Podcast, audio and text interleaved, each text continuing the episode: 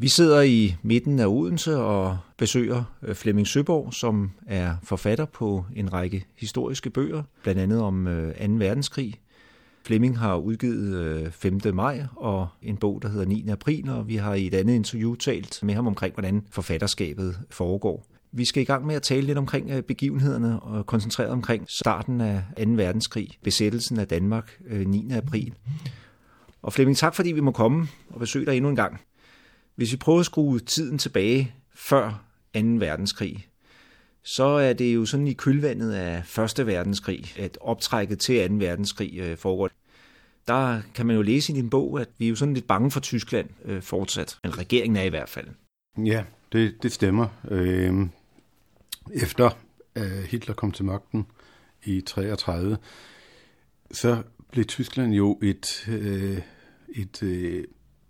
hvad kan man sige, utilregneligt stat. Der havde jo været en vis stabilisering i løbet af 20'erne, men så kom uroen med børskrak og så videre i 1929, der medførte mange uroligheder i Tyskland. Det var specielt nazisterne, der medførte urolighederne, men man vidste reelt ikke, hvor Tyskland var. Hvad deres ønsker og politik var. Og set med danske briller, så var man specielt urolig for, at grænsespørgsmålet, som jo var blevet løst, mener vi, i 1920 med genforeningen, at det skulle dukke op igen. I løbet af 30'erne så vi jo, hvordan tyskerne erobrede eller annekterede eller indlemmede det ene område efter det andet. Altså der var Saar-området, der var Rhinlandet, der var Bømen og Mæren, Tjekkoslovakiet, Østrig. Så sporene skræmte, og man havde en hvad skal vi sige, en fornemmelse af, at på et eller andet tidspunkt, så kunne blikket også blive vendt mod Danmark. Og der var jo også meget aktive hjemmetyskere, altså tysksindede indbyggere i Danmark, der gjorde deres til at plædere for en tysk, eller en indlemmelse af Sønderjylland i Tyskland igen. Det er sådan nervøsiteten for, at Hitler også skal besætte Danmark, der præger politikken sådan i slutningen af 30'erne. Ja, måske ikke besætte hele Danmark, men i hvert fald få tage den del af Danmark op til Kongeåen, indlemme igen i det tyske rige. For netop de andre tidligere tyske landområder, som jeg nævnte, gjorde Hitler jo, hvad han kunne for at få indlemmet i Tyskland igen. Så der var en meget stor uro for, og derfor gik man sådan, kan vi sige, lidt på listepoter over for Tyskland i det spørgsmål. Var det fordi man stadig kunne huske den succesfulde politik, man kørte under 1. verdenskrig, at man prøvede at gennemføre samme neutralitetspolitik igen? Ja, altså man gennemlevede den tidligere krigssituation. Altså man håbede på at kunne gennemføre samme politik, forholde sig neutralt, afventende, passiv, men føre den der hedder væbnet neutralitetspolitik. Ja. Og i og for sig på papiret, så skulle man jo også tro, at det kunne man, fordi Tyskland hævdede jo, de var absolut ikke aggressive, og lavede endda en ikke-angrebspagt med Danmark. Ja, lige præcis. Så alt skulle være i bedste hænder, men sagen var jo, at der var faktisk ikke nogen i Danmark, der troede på den ikke-angrebspagt. Den blev i og for sig også påduttet os,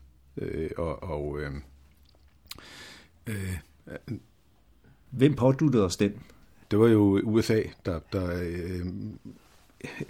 hvad skal vi sige, landede sig i det. USA henvendte sig til Tyskland for at høre, om Tyskland havde til sinde at foretage aggressive handlinger. Og det hævdede Tyskland absolut ikke at have. Og så kan jeg, hvis jeg må tale med mine egne ord, så kan I jo undertegne ikke-angrebsfaktor med de pågældende lande herunder Danmark. Og det blev så tilbudt forskellige andre lande. Jeg tror nok, Danmark var det eneste land, der accepterede, fordi vi havde ikke noget valg.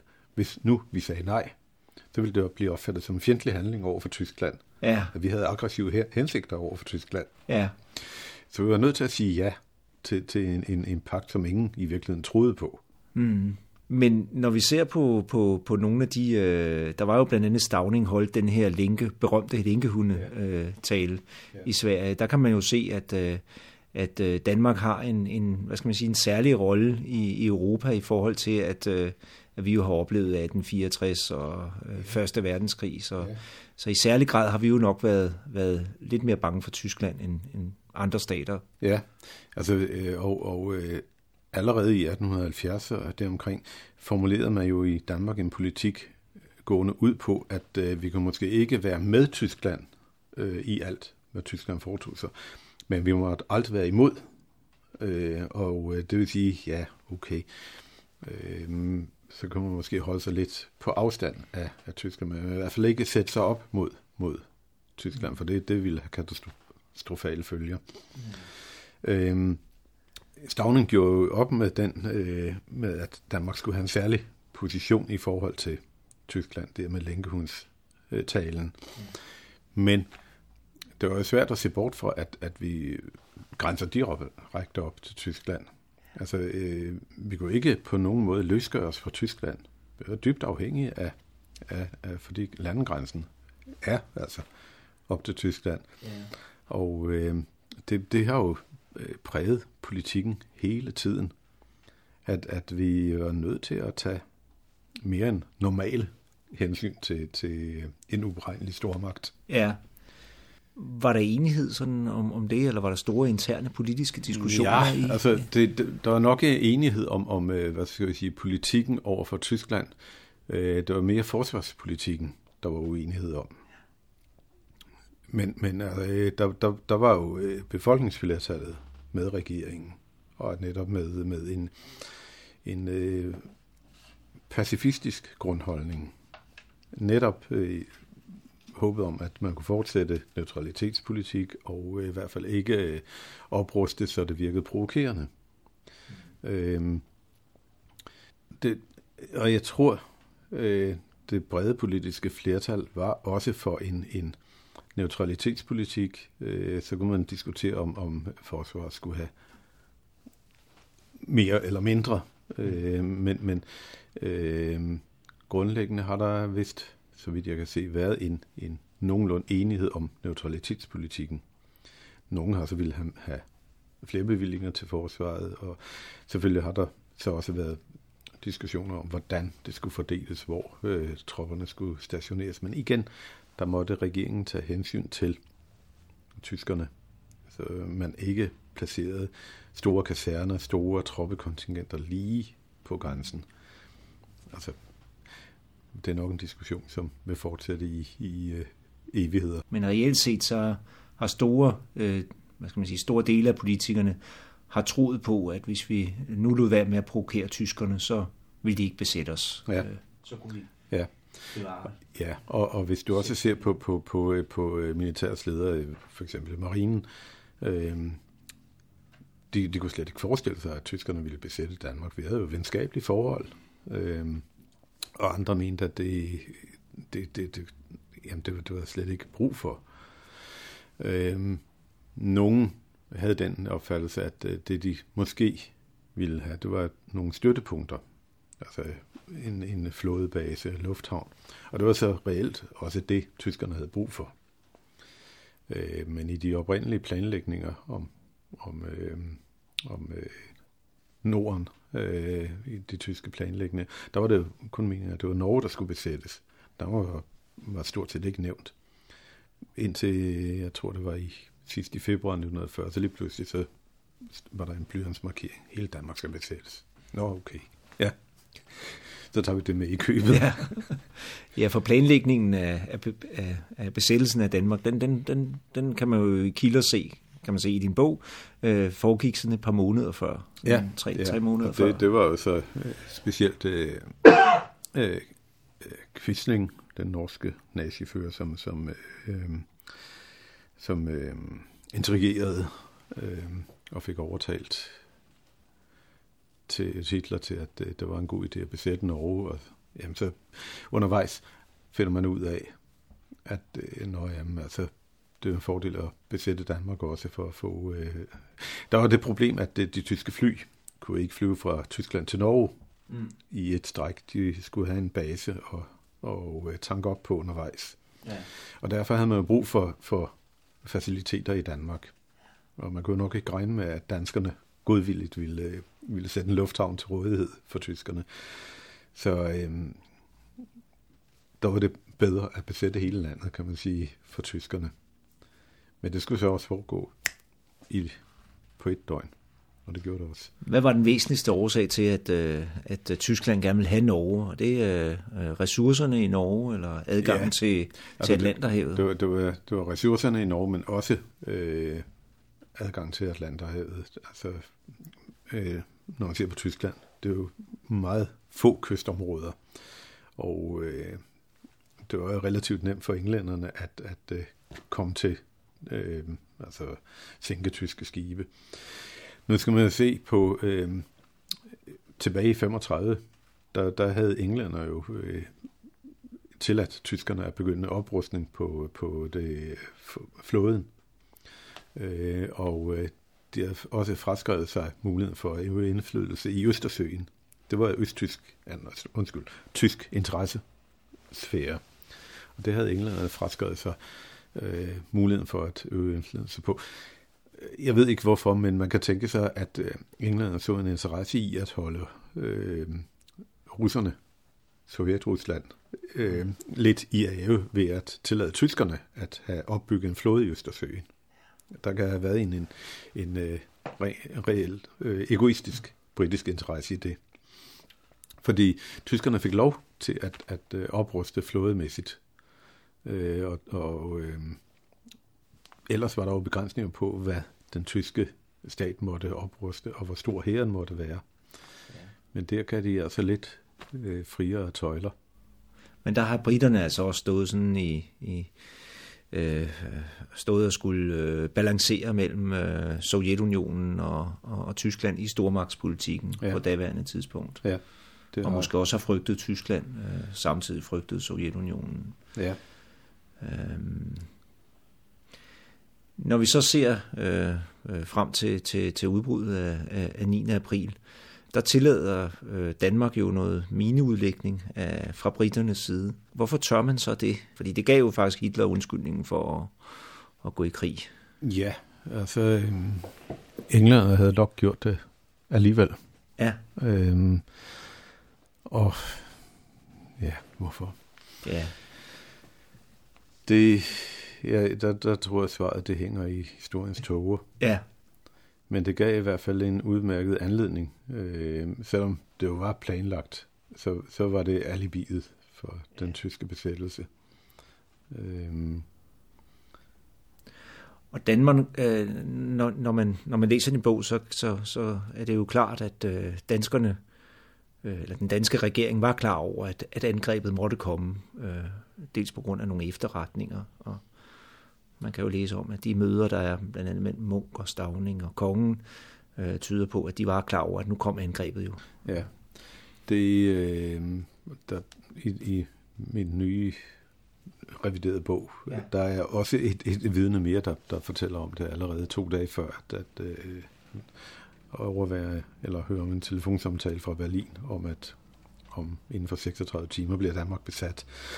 Der var masser af militære efterretninger,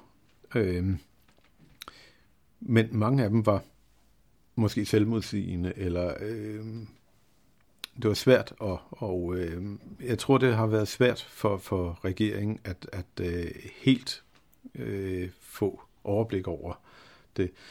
Det er den ene ting. Den anden ting er, at man i og for sig heller ikke ønskede at vide det. Man har håbet på, at faren drev over, eller det drejede sig om noget andet.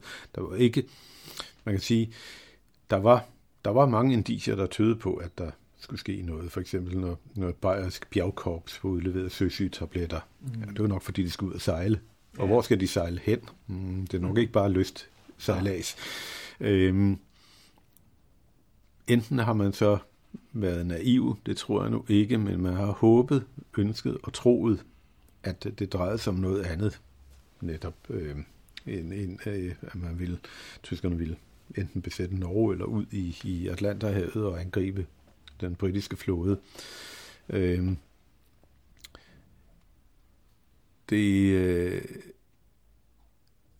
Og igen skal man tænke på, at hvis man tog de indberetninger meget, meget alvorligt.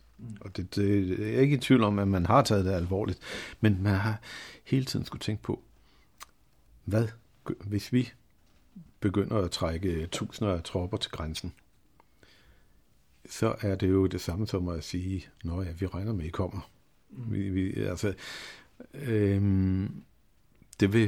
Det kunne eskalere en truende situation yderligere. Så det har igen været den der balance, man har stået i få dage før. Ja, altså igen, man har for alt i verden ikke ville provokere til et angreb, selvom man måske vidste, det kom, fordi det skal vi også tænke på kort tid forinden, altså i september 39, der overfaldt tyskerne Polen, og i løbet af 3 uger var landet smadret, bombet sønder sammen. Og tyskerne forsømte ikke nogen lejlighed for at fortælle om, hvad andre kunne risikere. De inviterede jo danske politikere til at se disse dejlige underholdende film om, hvordan Polen bliver smadret. Så det havde politikerne jo i bevidstheden. Og de fik jo hele tiden at vide fra den tyske gesandt, Rente Fink, at de skulle altså absolut ikke gøre noget, for det kunne have de værste konsekvenser. Så politikerne havde jo udover til opgave at styre landet, så havde de jo altså også til opgave at sikre, at landet overlevede, at befolkningen overlevede. Det skal vi da ikke glemme. Og netop også var der en formuleret neutralitetspolitik, som betød, at vi skulle ikke gå i krig. Og det der at tiltrække store troppestyrker, det er jo det samme som at sige, nå, vi er parat. Ja. Det har været en meget vanskelig balancegang. Ja, det... Den har ikke været misundelsesværdig. Og samtidig har der måske også været forskellige efterretninger. Man kan jo læse i en bog, at herledelsen faktisk få dage før, tror du den 7. april, vurderede, at faren faktisk var drevet over. Ja, altså man har fået så mange, både alarmerende, men også beroligende efterretninger. Og der har ikke stået nogen med en rygende pistol, som vi siger i dag. Så det ene kunne lige så godt have været sandt som det andet. Og så har man altså valgt at sige, okay, det kan godt være, at truslen er der, men vi er nødt til at forholde os musestille. Ja, altså... Det har ikke været nogen misundelsesværdig situation. Tror du, kongen og regeringen den 8. april, da de gik i seng, var klar over, at det kom om natten?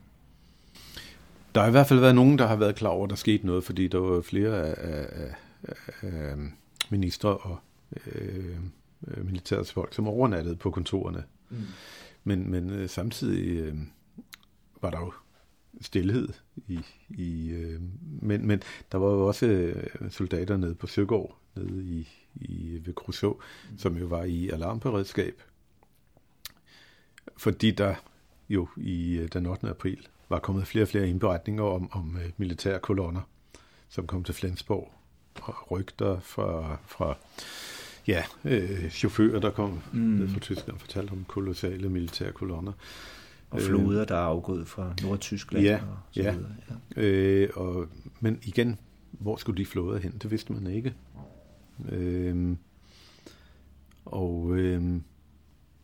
De troppetransporter, det kunne jo teoretisk også tænkes, at de bare var på øvelse, eller i øvelse, eller lignende. Så i hvert fald sent om aftenen den 8., der har de fleste nok åndet lettet op og på, at det var en hård dag, og nu kan vi da gå til ro. Ja. Og prøv så at forklare de helt uvidende lyttere, hvis der er nogen, der slet ikke kender sådan forløbet omkring den 9. april. Det foregår jo klokken 4, kvart over 4 om morgenen. Ja. Det foregår jo ved, ja, det er ganske enkelt overraskelsesangreb. Ja. Altså klokken 4.15 skulle grænsen overskrides. Men allerede der lidt i 4, tror jeg det er, i Padborg ved viadukten, der sker det første. Nemlig der er et par gendarmer, det var grænsegendarmer, må jeg lige fortælle. De gik langs grænsen og holdt vagt. Det var ikke, hvad skal vi sige, grænsepoliti på den måde. De skulle tage sig af 12 smuglere, for eksempel, og ellers holde grænsen under opsyn. De var indkvarteret lokalt og gik med meget let udrustning. Og der gik så et par grænsegendarmer og holdt vagt der ved jernbaneviadukten, og deres chef, tror jeg det var, kom så kørende og spurgte, om de ville med. Men i det samme kommer så 3 tyske, civilklædte tyskere, og de bliver så adspurgt af gendarmerne, hvor de skal hen. De skal til Barnhof, og i det samme skyder de her 3 tyskere så de 3 danske gendarmer. Mm-hmm. Og den ene dør på stedet, de andre bliver hårdt såret. Men når jeg så at fortælle om hvad der er sket, da tyskerne har skudt dem, og tyskerne troede, at gendarmerne havde til opgave at sprænge viadukten, så affyrer de sig en signalpistol med grønt lys, som tegn til, at der er klar bane, og så vælter tyskerne ind over grænsen. Mm-hmm. De holder jo parat med tog, men samtidig kommer de jo ved de øvrige grænsestationer og begynder at fjerne bommene. I løbet af få minutter, så vælter det ind over grænser i Sønderjylland. Og samtidig i Gæsser ankommer den færge med slukkede lanterner, anløber havnen, og under dække af, eller bag nogle godsvogne, så stormer tyske soldater i land og kapper telefonforbindelserne, inden man når at reagere på banegården, og kaster fyret ud af lokomotiverne, og så en motorcykeltrop styrter afsted. Og få minutter senere, der sker jo så også det, at 2 skibe nærmer sig Københavns havn, og de sejler uden at igen med slukkede lanterner. På middelgrundsfortet kigger man, eller tænder projektøren og giver signal til, at skibene skal standse. Det gør de ikke. De sejler bare videre. Så går man ud fra, at det er nok nogle danske, siden de der er minefyldt, siden de bare sejler videre. Men på den anden side, nej, man er klar over, at der er noget galt, eftersom skibene ikke standser. Man synes, man kan genkende det tyske flag. Så man vil affyre varselsskud. Men der er ingen, der har forstand på at betjene kanonen. Personalet er nyt, og det glipper med det, så man ringer altså videre og siger, nu er der nogle skib på vej ind. Men der sker ikke noget andet, end at skibene uhindret kommer ind og bliver fortøjet ved Langelinkekajen, og i løbet af få minutter strømmer de tyske soldater ud.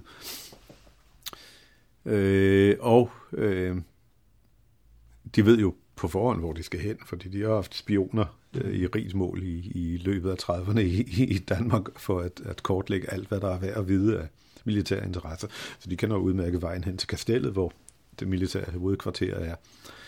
Så da de kommer hen til Kastellet med portene, Norgesporten og Sjællandsporten, kan de kigge ind gennem en sprække og se, at skildevagten, han sidder og sover.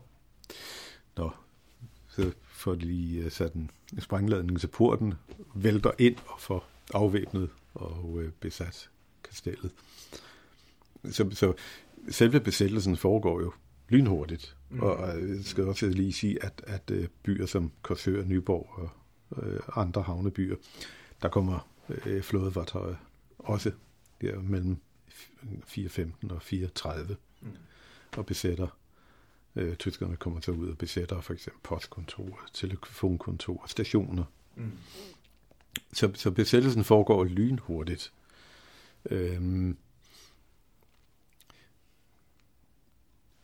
I Sønderjylland, der det øjeblik, tyskerne begynder at overskride grænsen, der er jo nogle grænsebetjente toldere og grænsebetjente, som når at ringe til for eksempel kasernen i Søgaard. Nu er de her. Og der har soldaterne jo været på, i vores dag ville man sige, standby.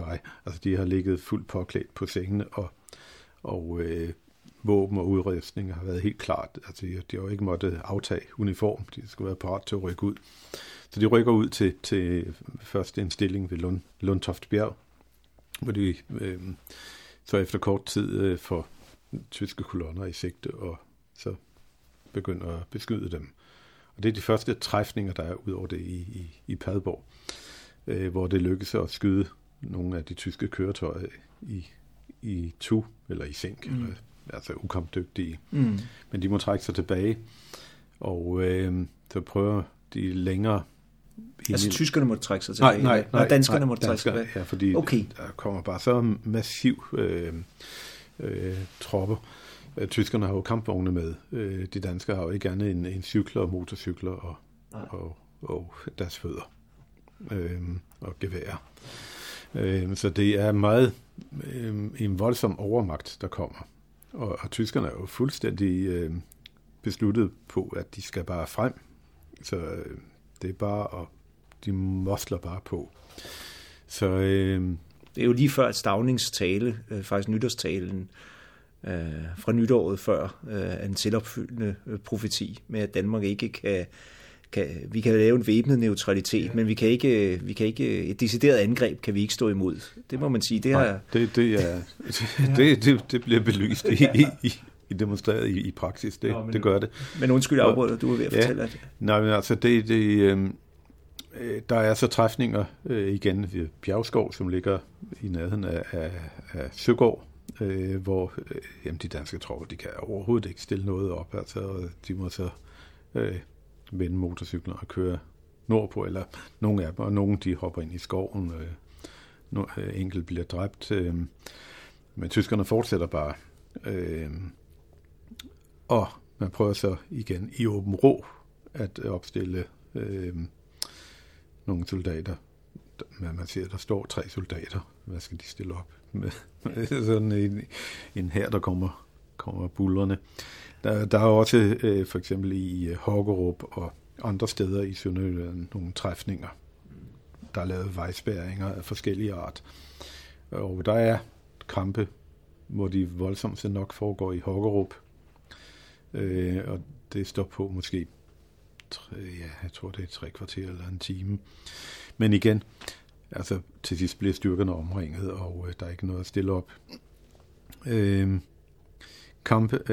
De danske soldater fortsætter videre til Haderslev, hvor der er en stor kaserne, og der etablerer man så både kanonstillinger og vejspærringer med jernbanemateriel, altså tipvogne ved Slotsmandmøllen. Og igen, det nytter ikke noget. Altså det tyske krigsmaskine er så effektiv, at de tromler bare henover. Der bliver så dræbt flere danske soldater. Og mens kampene foregår der, så der er vi kommet så langt hen på morgenen, at den danske regering har kapituleret og givet meddelelse til den tyske gesandt. Det gør de omkring klokken 6. Men her der er vi i hvert fald halvanden time længere fremme. Men problemet var at få beskeden ud til de kæmpende enheder. Fordi tyskerne kappede jo telefonforbindelsen på Lillebæltsbroen. Og det var svært at få kontakt. Nu var der jo ikke mobiltelefoner. Så i mange tilfælde måtte man jo ringe til nogen, som man vidste var i nærheden af, hvor der blev kæmpet. For eksempel i Haderslev. Der kunne man så åbenbart ikke få kontakt med kasernen, som ringede til politimesteren. som så måtte gå ud på gaden med en stok med et hvidt flag og gøre opmærksom på, kampen er forbi. Ja. I København, som det eneste andet sted udover i Sønderjylland, var der også kampe.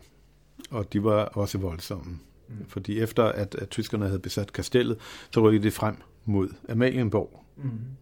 Men der var man blevet alarmeret. Så vagtparaden, eller ikke vagtparaden, men altså soldaterne var parate. Og der rykkede også kontingent ud fra Rosenborg, kasernen til Amalienborg. Så der var nogle heftige kampe, som pågik et stykke tid, indtil regeringen under trusler fra den tyske gesandt, og selvfølgelig med de tyske fly kredsende over byen, var nødt til at kapitulere. Ja. Hvordan tager herledelsen og politikerne den beslutning, at nu kapitulerer vi? Jamen, den tyske gesandt kontakter klokken 4 Udenrigsministeriet og beder om at få et møde med Munch øjeblikkeligt, eller inden for 20 minutter. Men det Munch bliver så kontaktet, og siger, jamen han kan ikke træffe beslutning om noget uden Stauning og uden kongen. Så vinder han lige lidt tid der. Og så får han kørt til Amalienborg. Stauning kommer der også til Amalienborg, og noget af herledelsen kommer også dertil. Og i nogle meget højspændte minutter, det er måske inden for en halv til en hel time, at diskussionen foregår, mens der foregår. Man ved, der bliver kæmpet i Sønderjylland, og man kan høre, der bliver skudt lige udenfor på Slotspladsen. Der skal disse mennesker finde ud af, hvad gør vi, hvordan gør vi. Og den tyske gesandt ringer ustandseligt og siger, hvad bliver det til? Altså, vi er parat til at bombe København, hvis ikke I træffer en beslutning. Og under de omstændigheder, jamen, der kan man reelt ikke gøre andet end sige, okay, vi kapitulerer. Det var kun hærens leder, som var imod det. Mm-hmm. Men politikere og kongen, de alle sammen var kronprins Frederik, den senere kong Frederik den 9., sagde det jo egentlig meget rammende. Jamen, vi kan ikke andet. Mm. Altså, kapitulere. Og man vidste, at der var kæmpet, som kong Christian den 10. sagde, jamen, er der kæmpet nok? Ja, altså det kan man jo altid spørge om. For dem, der omkom, så var det for meget. Mm-hmm. Men for de skinheldige, så var det for lidt. Ja. Og igen ud fra den tankegang, at Danmark, vi vil ikke vinde noget ved at kæmpe videre. Det eneste, måske noget ære, men hvad glæde har man af det, hvis landet er smadret. Og vi så skulle leve under slaveå i generationer måske. Mm. Og man skal også gøre sig klart, der var slet ikke tale om eller basis for at videreføre en partisankrig eller mod en besættelsesmagt, hvor pokker skulle man drive sådan en krig på den jyske hede, hvor der er så meget efterrationalisering, som ikke nytter, fordi det drejede sig om at sikre landets beståen.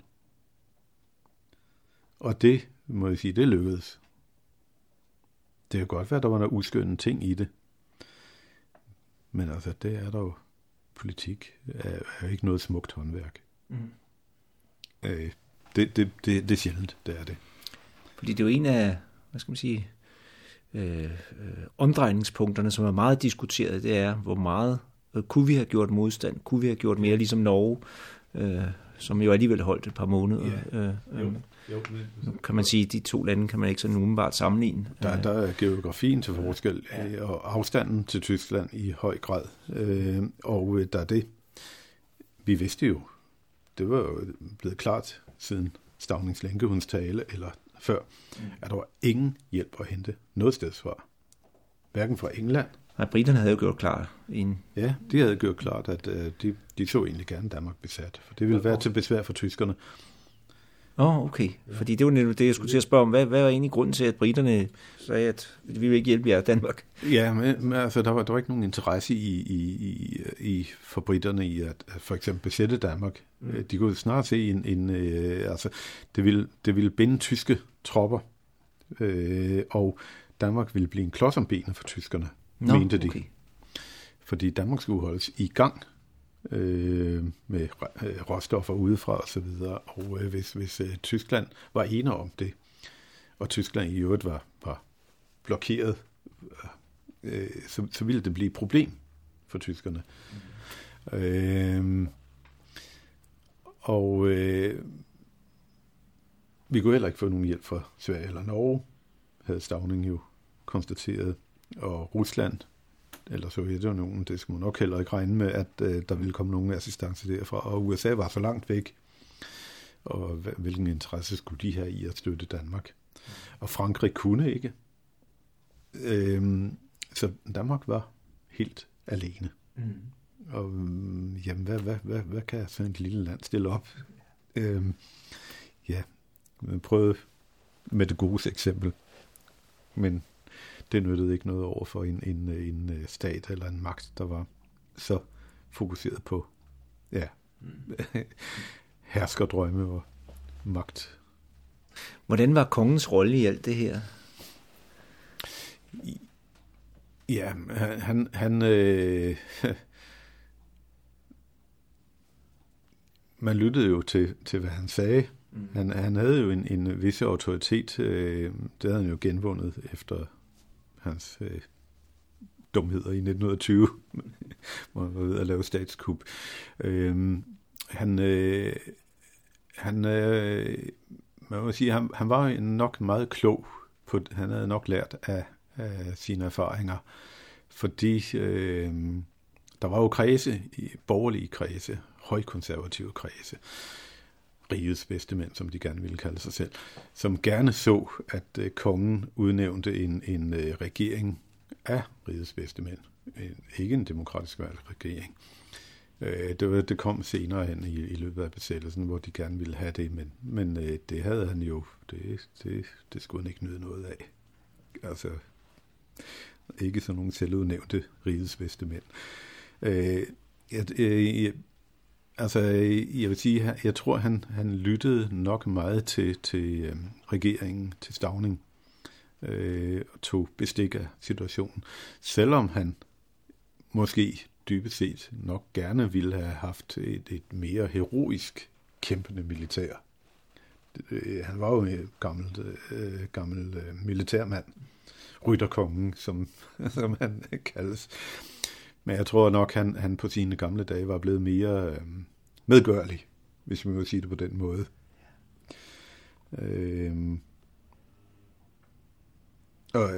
Og i hvert fald, han kommer til at stå som det samlende symbol for befolkningen i de følgende 5 år. Ja. Så man må sige, at hans beslutning har ikke været så dum. Om at gå med til kapitulation. Og ydermere, hvor herrechefen jo sagde, at deres majestæt, de er nødt til at flygte til Nordsjælland. Nej, jeg må da blive her. Og det har da også haft en betydning, at han viste sig som solidarisk med resten af befolkningen. Altså blive i København, der var besat, og hvor der blev kæmpet. Ja, altså så han har både lært noget af lektien, og han havde en mere fremtrædende eller positiv rolle i samfundet. Og lige netop i de her afgørende timer, hvor der afgørende minutter, hvor der skulle træffes de der vigtige beslutninger, ja. Der kigger man måske også lidt væk fra hvem der er kongen, hvem der er udenrigsminister, hvem der er statsminister, egentlig sidder som 3 mænd og bare taler om, hvad er det bedste for den danske nation. Men det virker som om, at der er sådan et stort skel mellem holdningen fra kongens og Staunings eller regerings side, og så herledelsen som sådan. Ja, det er der. Var det sådan, at hvad skal man sige, stolthed, herrens stolthed, eller var det fordi, at herren egentlig mente, at man kunne gøre mere modstand? Der er nok stolthed. Ja, fordi under de givne omstændigheder, så kunne man ikke have gjort meget mere modstand. Mm. Der var meget selvfølgelig kampvogne, som holdt andre dele af landet. De kunne selvfølgelig have været ved grænsen, men igen, det var det. Det galt om ikke at provokere. Og den holdning, den bliver jo så ved ligesom at være kendetegnet for den politik, man så fører, ja faktisk de kommende par år, men i hvert fald også lige sådan dagene efter den 9. april. Ja, jeg vil gerne lige tilbage til selve 9. april, fordi det udartede sig næsten grotesk, altså hvor man på flere kaserner, da man fik besked om at indstille kampene og byde de tyske besættelsestropper velkommen, så står man faktisk og gør honør. Altså, det er næsten for meget knæfald. Altså, man kunne have en formel overdragelsesforretning. Men goddag, de her, kommer de her. Men sådan direkte sige, jamen værsgo her, er alle faciliteter til rådighed for jer. Det er næsten for meget, for servilt. Ja.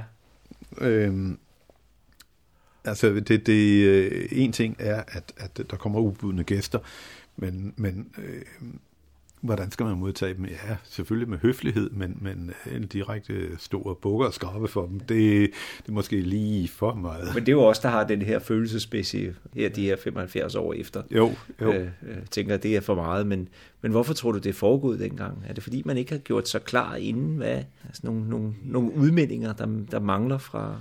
Ja, fordi man har jo ikke drøftet det igennem, hvordan skal vi reagere, hvis det kommer. Altså, man har ikke gennemspillet de scenarier. Nej.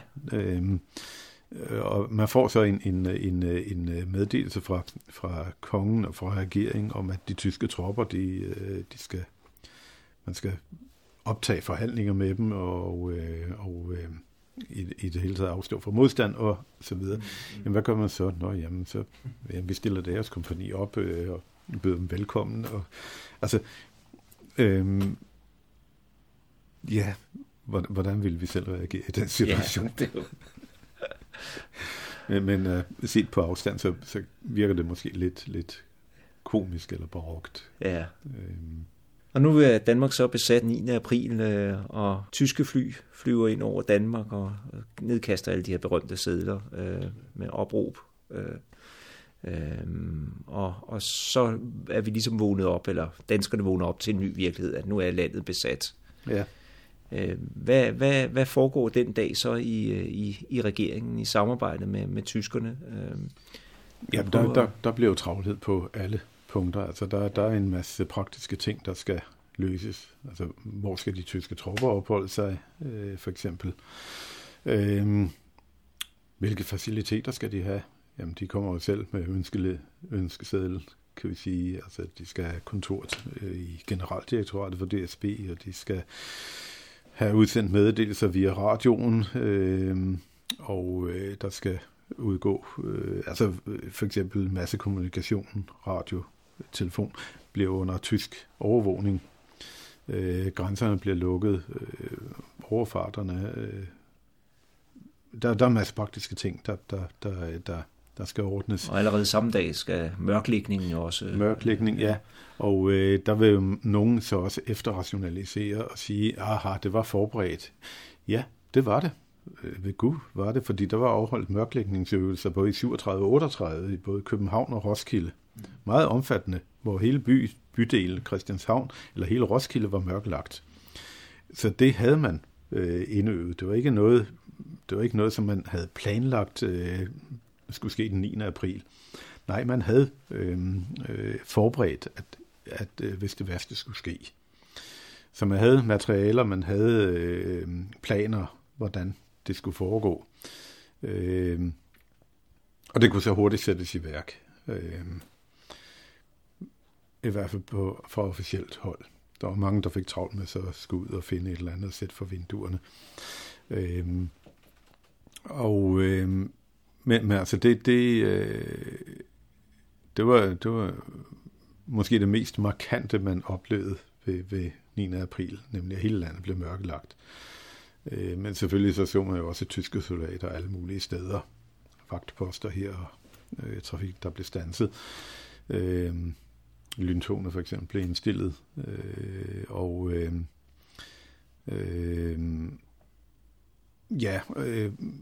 så fik man også travlt med at male hvide kantsten.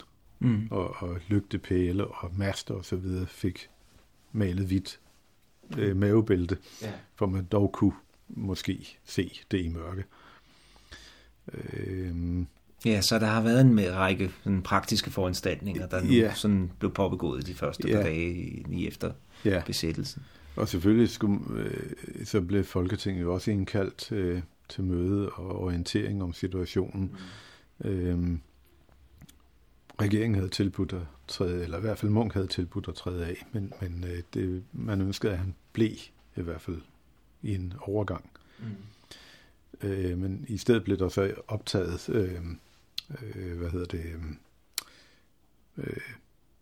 minister for andre partier, så man fik en i hvert fald udadtil stod sammen. Mm.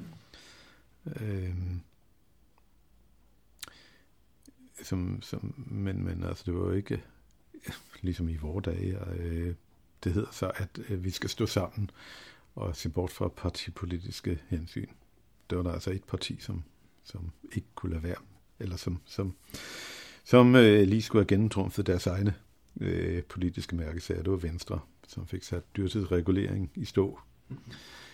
Men bønderne, de fik lov til at tjene, hvad de kunne.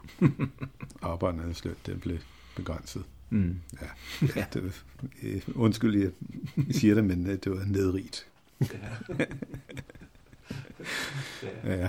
Men altså det, nu fik de endelig politisk magt, så den også bruges. Men bortset fra det, var der sådan en generel udbredt holdning til, at nu må vi prøve at stå sammen i de her svære tider. Ja, fordi det var klart, at nu var der helt nye tider, og vi kunne ikke kalde tyskerne en fjende, fordi det var en fredsbesættelse, men det var jo, lad os sige det diplomatisk, en udfordring. Mm. Og der var jo masser af ting, man så lige pludselig måtte tage stilling til. Og det er utroligt, kan man så sige, er jo, at befolkningen sådan accepterede, eller stiltigende accepterede, men problemet var jo, at de færreste vidste, hvad der foregik. Der var ikke, radioen 9. april, den blev afbrudt, og der var grænser for, hvad aviserne kunne skrive ud over de rent faktuelle ting. Det gav jo også basis for rygtedannelser, fordi man kunne ikke få eksakt viden. Mm. Og der var jo mange, der ikke anede, at Danmark var blevet besat før langt op ad dagen. Fordi der på man ude på landet, jamen, så man jo ikke de tyske tropper, eller hørte flyvemaskinerne. Og når der ikke var noget i radioen, jamen så var det først, når måske en ringede til en anden, og så sagde, du hørt? Vi blev besat, og så spredte rygtet sig. Ja, og det var ikke engang alle, der havde telefon nu. Så det var det heller ikke, nej. Så det er jo det er slet ikke til at forstå i dag, hvor alt går så hurtigt på de sociale medier, når der sker noget, så i løbet af 10 minutter har alle det inde på mobiltelefonerne. Det var andre tider dengang. Det har jeg også nogle skildringer i den nye reviderede bog, om hvordan folk oplever det rundt omkring på landet, og altså, når nogen ser lige pludselig, der kommer og flyvemaskiner, hvad er det dog? Ja. Fordi flyvemaskiner var jo heller ikke noget, man så hver dag. Og det skal vi også tænke på. Det var jo ikke en hverdagsforetægelse. Men altså, i løbet af døgnet, så vidste alle besked om, hvad der var sket. med besættelsen. Ja.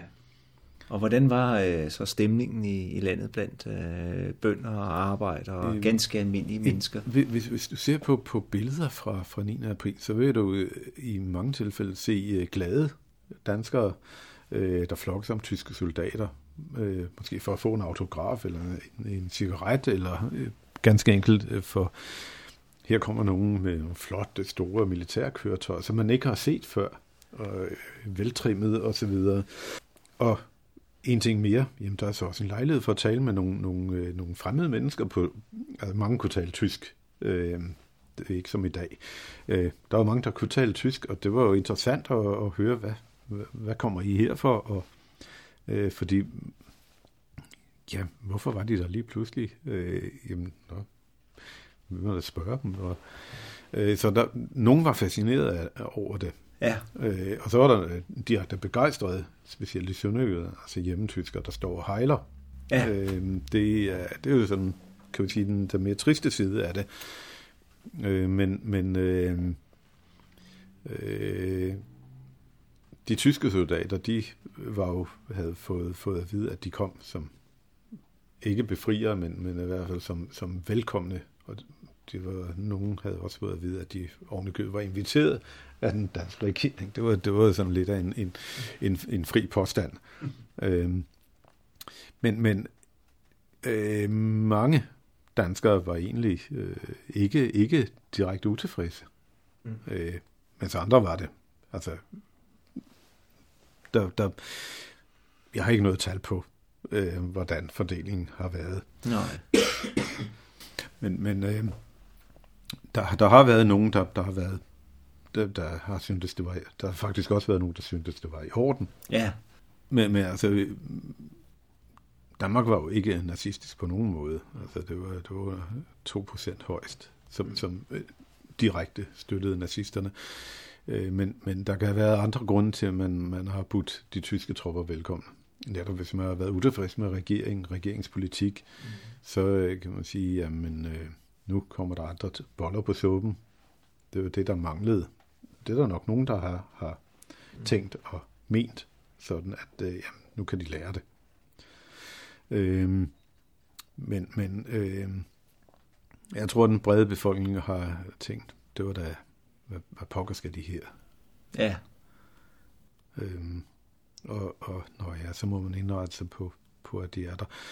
Og i hvert fald de første par år har man jo livet er gået videre, så godt det nu kunne. Med de besværligheder, mørkelægning og rationering og så videre medførte. Men der var jo ikke nogen direkte modstand mod tyskerne de første par år.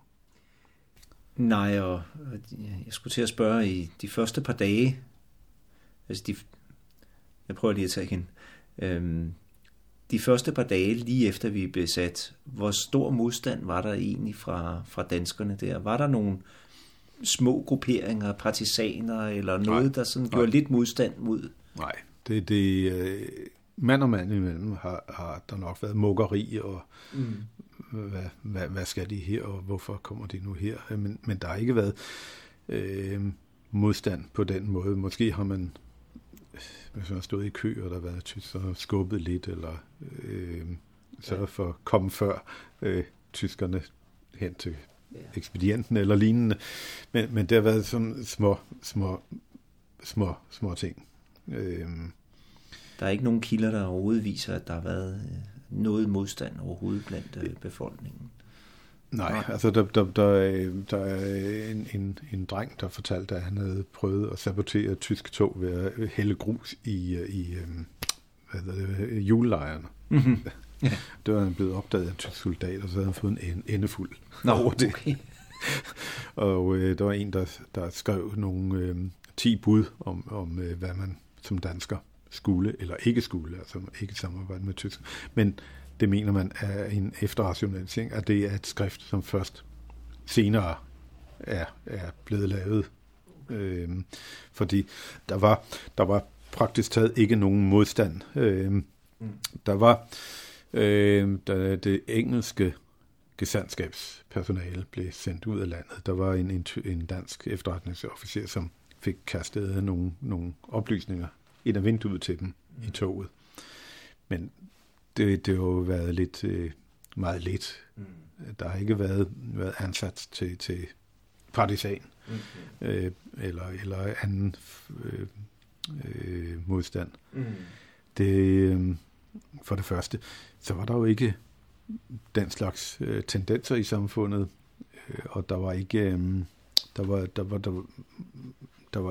man havde ikke basis for det, kan vi sige. Der var, altså, der var ikke nogen, der lå med våben hjemme, for den sags skyld. Ja, nogle få kriminelle måske, men der var ikke, og der var måske heller ingen grund til det, så længe tyskerne opførte sig ordentligt, jamen så, ja, de var der, og de lagde beslag på nogle kaserner og skoler, men ja, man måtte omgås, som man kunne. Ja, så der har været en lettere sådan apatisk stemning i landet på det tidspunkt. Ja. Er det på grund af sådan en manglende politisk interesse, tror du, i virkeligheden, på daværende tidspunkt? Nej, fordi når der var politiske møder, de har jo altid været velbesøgt, og mange, mange mennesker var jo medlem af politiske partier, og der var en pressen var jo også delt op i altså hver by havde jo 3 eller flere aviser for hver sit parti. Så den politiske interesse var der. Men man har nok erkendt, at der ikke rigtig var noget at stille op. Altså, så på den måde har politikerne været helt i trit faktisk med befolkningsholdning også, at der var ikke noget at stille op, og det var der jo reelt. Nej, ikke? Nej. Det tror jeg, vi må sige. Og så ved siden af de her praktiske gøremål, som der nu for en nation, som er blevet besat, der har så været en masse praktiske gøremål, der skulle gøres med mørklægning, og som du fortalte om, at der var flygtepæle og kantsten, der skulle males osv. Så foregår der jo så også nogle forhandlinger mellem regeringen og tyskerne på, altså lige de første par dage, 1-2 dage. Ja, fordi selvfølgelig skal man jo, nu har man sundet sig, og så skal man jo finde ud af, hvordan lever vi sammen, hvordan er kommandovejene. Der lykkedes det jo for Munch ved kapitulationserklæring at få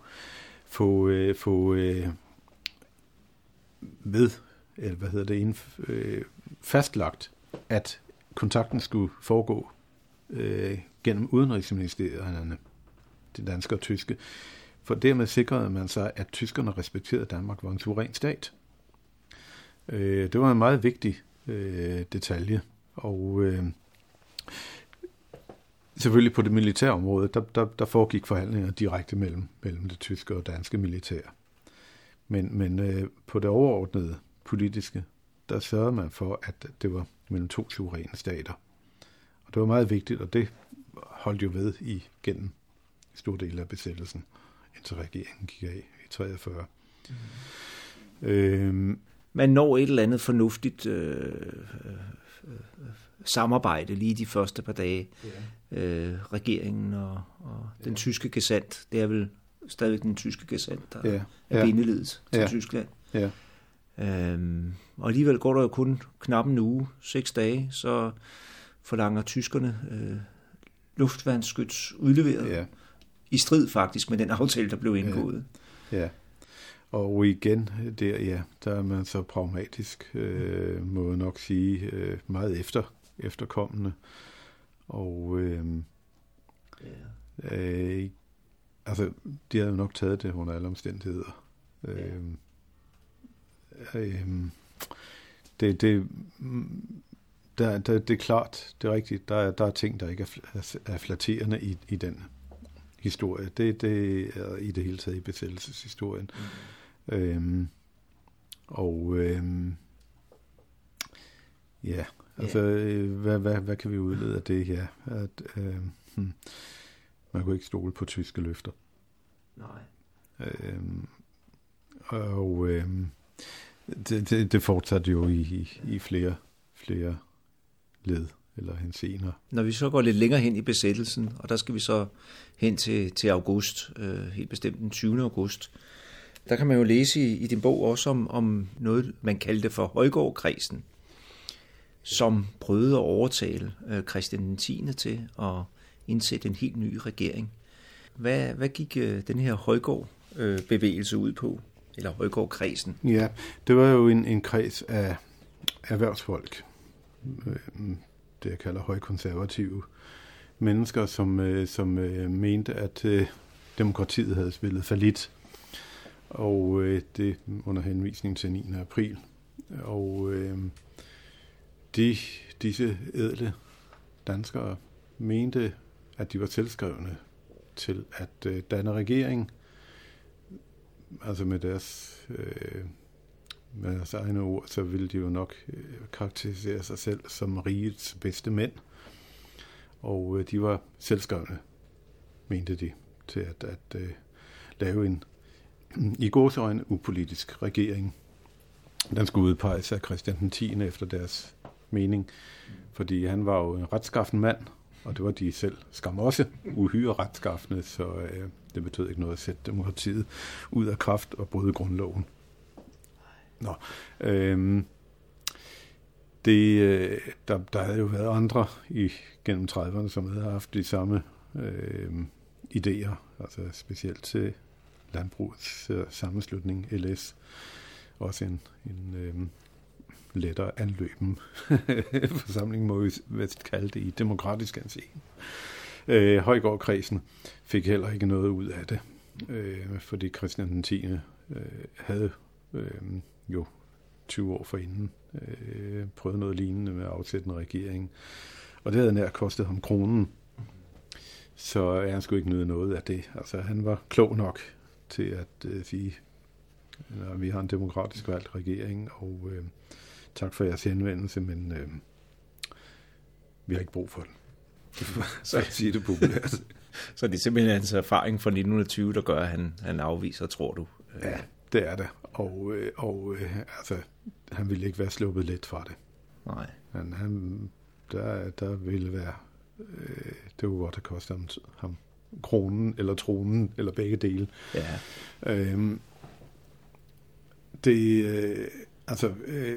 Man skal altid passe på sådan nogle folk, der under påskud af vilde samfundets bedste vil male deres egen kage.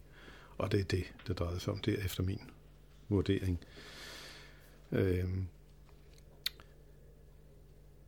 Der var jo masser af entreprenante folk, som så en altid mulighed ved, at Tyskland eller at Danmark blev besat, fordi der blev jo brug for entreprenører. Mange af dem ville ikke rigtig godvilligt, men blev alligevel nødt til det, men altså, de fik jo også godt betalt for arbejderne. Men den her Højgaard-kreds er måske et udtryk for, at selvom vi er besat, at der er alligevel store diskussioner omkring regeringen. Altså, skal det være en bred samlingsregering fortsat? Der bliver jo faktisk også dannet en ny regering med en ny udenrigsminister i løbet af sommeren. Scavenius kommer til i stedet for Munch. Ja. Senere på efteråret, og det hen omkring november, prøver nazisterne at faktisk vælte regeringen, så der er alligevel så stor røre omkring. Og når jeg siger nazisterne, så er det de danske nazister, der prøver at lave nogle optøjer, nogle demonstrationer for at ville. Ja, og det morsomme er jo, der var hentet nazispidser til København, for nu skulle de se, hvad det danske nazistparti var. Hvor færme de var. Og så blev banket til bøllebank. Det er sådan morsomt, det blev totalt fiasko. Ja. Ja. Det er gudskelov, at den danske befolkning aldrig støttede nazisterne, udover nogle få. På den måde må jeg nok sige, at demokratiet var sundt. Mm. Og overlevede, og der har aldrig været så stor tilslutning til valgene, som man mærkeligt nok også fik lov til at afholde under besættelsen. Der var jo meget, meget stor tilslutning til demokratiet. Ja. Det skal vi ikke se bort fra. Og det kan man jo sige, jamen det, der er befolkningen sluttet op om den politik, der er blevet ført. Fordi der var ikke særlig mange, der stemte på nazisterne. Mm. De stemte på de gamle partier, som ja, for eksempel Højgaard-kredsen blev udskilt. Mm. Men det viser jo, at der har været en meget bred konsensus i befolkningen om, at jamen, ja, udtrykket, vi står sammen. Det har jo været dækkende. Jeg ved godt, at der er også meget romantiserende over det, fordi det der med, vi står sammen, der var jo tage arbejderklassen. De fik jo beskåret levevilkårene ganske voldsomt. Og man måtte leve af erstatningsvarer og så videre. Men samtidig så var Danmark jo et af de lande, der havde den højeste kalorieforbrug per indbygger gennem hele besættelsen. Mm.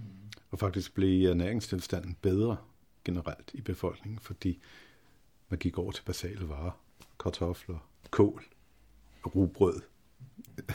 Altså, der var ikke mulighed for luksus.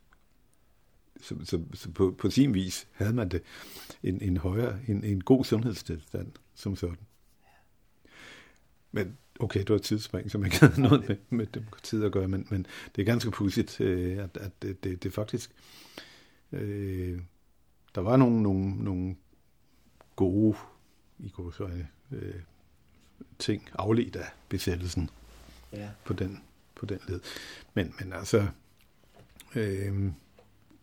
det der, vi alle sammen var i samme båd, det er jo også efterrationalisering, fordi det var alle jo ikke. Jo, man var alle sammen besat, men nogen kom bedre ud af det end andre. Det har ikke været lykken, for eksempel, at arbejde i de jyske brunkulslejre. Eller blive tvunget til at arbejde på tyske befæstningsanlæg. Jo, det gav beskæftigelse, men det har jo ikke været så morsomt, der skulle arbejde under de vilkår. For ikke at tale om de stakler, der blev sendt ned til de tyske krigsfabrikker. Det må man sige, det var skandaløst. Vi kan jo snakke, på en anden gang kan vi jo snakke meget mere omkring krigens forløb og besættelsestiden, og regeringen om at træde tilbage i 43 og så videre, og ikke mindst befrielsen 5. maj. Men når vi sådan kigger nu her 75 år efter på 9. april, mener du så her, der beviste vi alligevel, at vi havde noget danskhed, der kunne bestå trods en tysk besættelse og trods den ringe, meget ringe, næsten dilettantiske modstand? Jo, det vil jeg da mene, at der var en ukulighed, ja, kan vi sige, en ikke en ligegyldighed, nej, en ukulighed, som havde betydning for hele besættelsen, at jamen altså, det er godt, at de er her, men vi vil ikke bøje os som sådan. Vi vil fortsætte at leve, som vi gør. Og senere kan vi jo så komme ind på at samarbejdspolitikken ophørte, og sabotagen jo så startede. Men den startede altså først efter et par år. Det, ja, altså for dybest set var der ingen grund til det. Altså, politikerne havde fortalt, at vi skal forholde os roligt, og tyskerne gør os ikke noget ondt. De kommer jo ikke som fjender. De kommer for, ja, i tyskernes øjne for at beskytte os. Men det kan så være, hvad det være vil. Altså, der var jo ikke, lige de første par år, var der jo ikke nogen grund. Altså, kommer vi hen til 41, så kommer der jo en grund, ja, altså med det tyske overfald på Rusland, eller på Sovjetunionen, og internering af kommunisterne, som jo er den er lidt svær at forklare, for det er jo virkelig et grundlovsbrud, der vil noget. Ja. Og, eller den er jo ikke svær at forklare, fordi så får man fred på de indre linjer og over for tyskerne, men det er jo, altså, den er, det var dybt kriminelt. Men den der knivsæk, som de hele tiden skulle balancere på, og ikke at provokere tyskerne op til 9. april, den fortsætter altså helt frem til 43, blandt andet i forbindelse så med kommunisterne. Ja, men man prøver jo, altså man er jo godt klar over, at tyskerne gerne vil præge danskerne, og gerne vil vende stemningen. Og det prøver man jo så på forskellige måder at dæmme op for, blandt andet ved at etablere den dansk-tyske forening, som skal være en selskabelig forening for samfundets spidser, men samtidig også skal prøve at hindre, at det tyske nationalsocialistiske budskab bliver spredt i samfundet, vil man på en eller anden måde gå til modangreb, intellektuelt modangreb.